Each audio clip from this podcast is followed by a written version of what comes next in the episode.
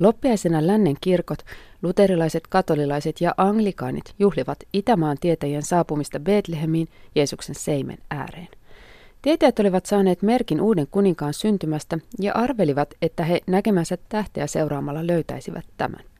He olettivat löytävänsä lapsen kuningas Herodeksen hovista, mutta onnistuivat vain tekemään Herodeksen epäluuloiseksi.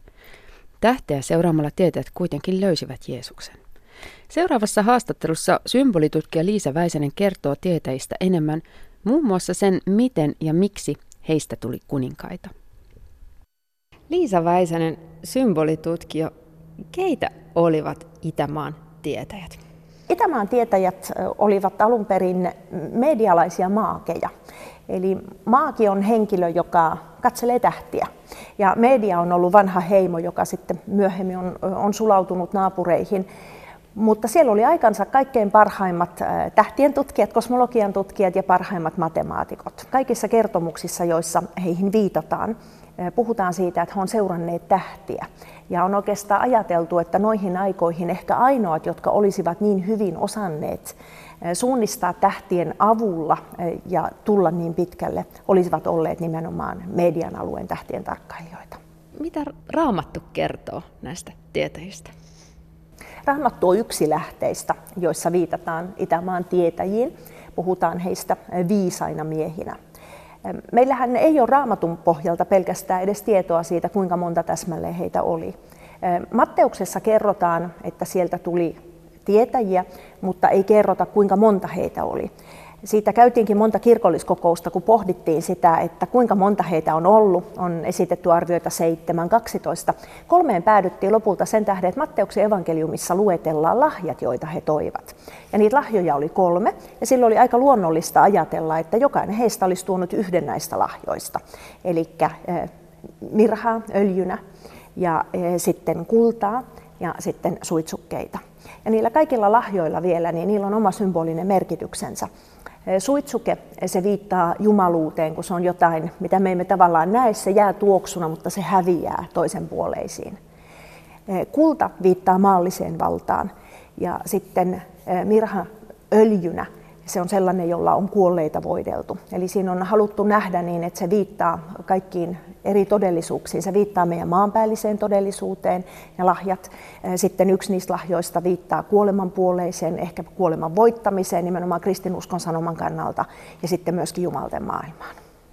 Alun perin ajateltiin, että nämä kolme viisasta miestä, ehkä kolme, ehkä seitsemän viisasta miestä, jotka tulivat Seimen äärelle. Mutta miten se tarina sitten kehittyi? Meillä on useita tekstilähteitä. Raamattu ei ole ainut, joka kertoo näistä viisaista miehistä, jotka tulevat.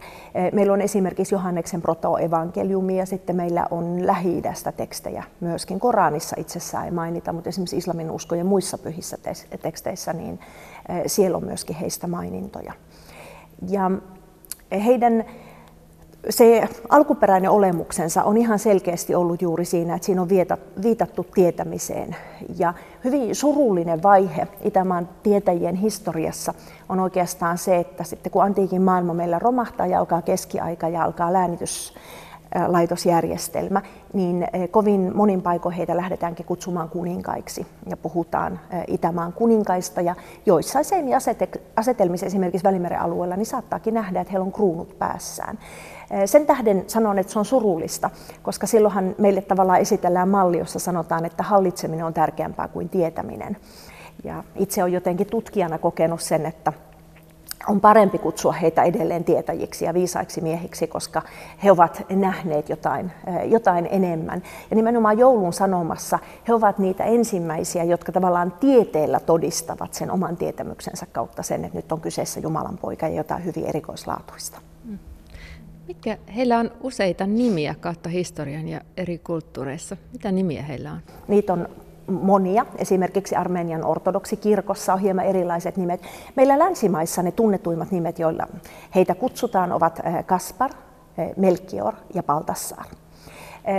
Heidän olemukseensa on liitetty tietysti monenlaisia taruja jo keskiajalla ja mytologiaa ja legendoita. Usein saatetaan esimerkiksi esittää niin, että Kaspar on enemmänkin jotenkin aasialaisen näköinen ja oloinen. Sitten Melchior on taas afrikkalaisen, maurilaisen näköinen ja Baltassaari on kuvattu enemmän eurooppalaisen näköisenä. Silloin kun heihin liitetään tämmöisiä ulkonäöllisiä piirteitä, on haluttu kertoa siitä, että kristin usko kuuluu kaikille ja tavallaan, että koko maailma kokoontuu syntyneen vapahtajan ääreen. Ja sitten äh, siinä on ikään kuin ihmisen kaikki ikäkaudet. Yksi heistä on nuorin, toinen on keski-ikäinen ja toinen on sitten jo var, tai kolmas on heistä sitten varttuneempi. Ja silloin tietysti myös puhutaan siitä, että Jumalan sana kuuluu kaiken ikäiselle, mutta samalla muistutetaan myöskin meidän ihmiselämämme ohimenevyydestä. Liisa Väisänen, miten symbolitutkija lukee esimerkiksi jouluevankeliumia ja, ja kaikkea sitä kuvastoa, mitä, mitä siellä on? Raamatun tekstit, kuten yleensäkin mm, vanhemmat tekstit, joita meillä on, niin nehän itse asiassa ovat historiankirjoitusta, mutta se ei tietenkään täytä niitä historiankirjoituksen kriteerejä, joita on määritelty esimerkiksi 1800-luvulla. Ja silloin se historia, ensinnäkin, koska se on ollut hyvin pitkälle puhuttua tietoa, ei kirjoitettua tietoa, se on pyritty kertomaan sillä tavoin eh, kertomuksen tapaisesti, että se jää hyvin mieleen. Pikkusen sama asia, jos ajatellaan vaikka kalevalaista mytologiaa.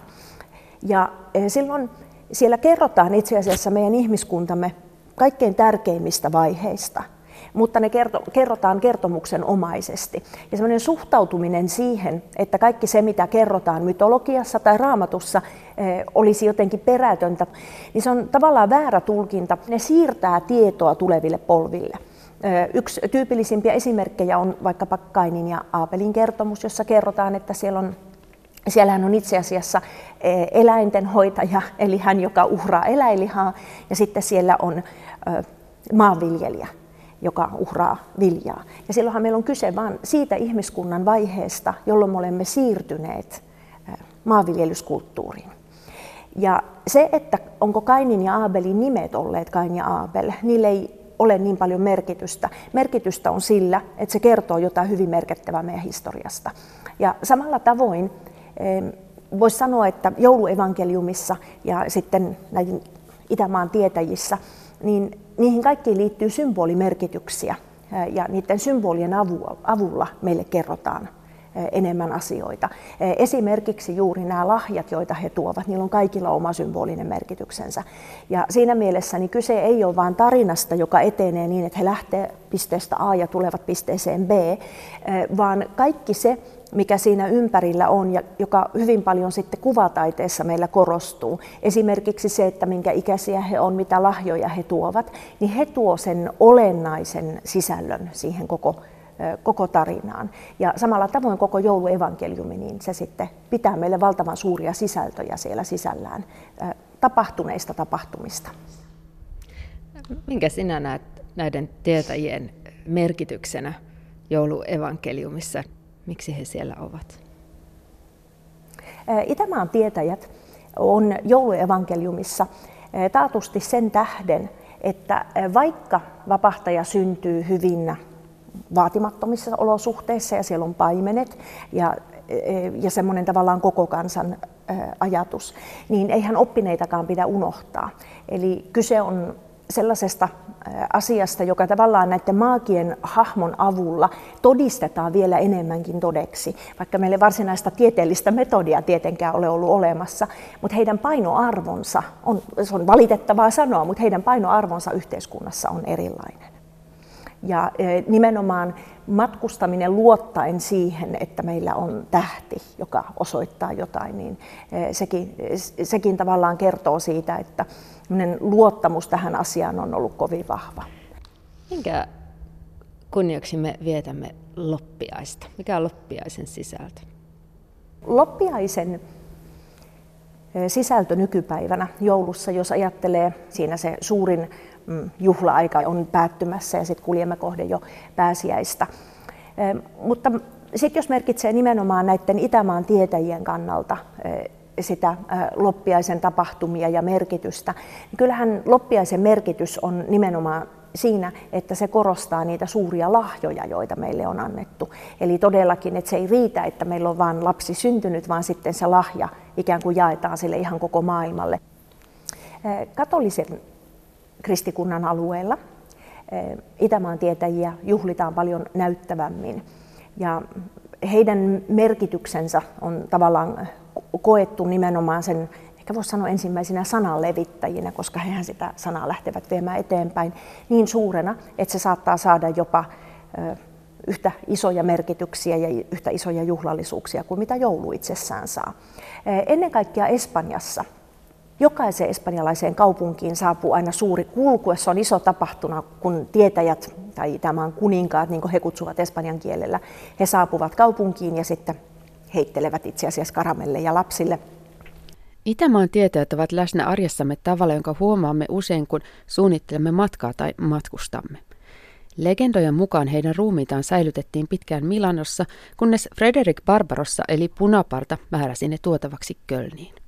Frederik lähetti jäännöksiä hakemaan Kölnin arkkipiispan. Hän tulee Milanoon kirkkoon, hän ottaa ne pyhäjäämisarkut. Hän lähtee viemään niitä Kölniin. Ja tietysti se tehdään silloin maateitse, se matka mehän puhumme 1160-luvusta. Totta kai joka ikinen, joka majoitti hänet, niin tiesi myös mitä he kuljettaa. He kuljettavat Itämaan tietäjiä, tai noihin aikoihin jotkut kutsuivat Itämaan kuninkaiksi jo siinä vaiheessa. Ja silloin he, koska Itämaan tietäjän symboli on tähti, niin he merkitsivät oman majapaikkansa ulkopuolelle kolme tähteä, jokaiselle yksi tähti mukaan, näyttääkseen, että meidän paikka on niin hyvä, että tämä on kelvannut Itämaan tietäjillekin. Ja näin sitten tähti vakiintuu hotellien luokitusmerkinnäksi.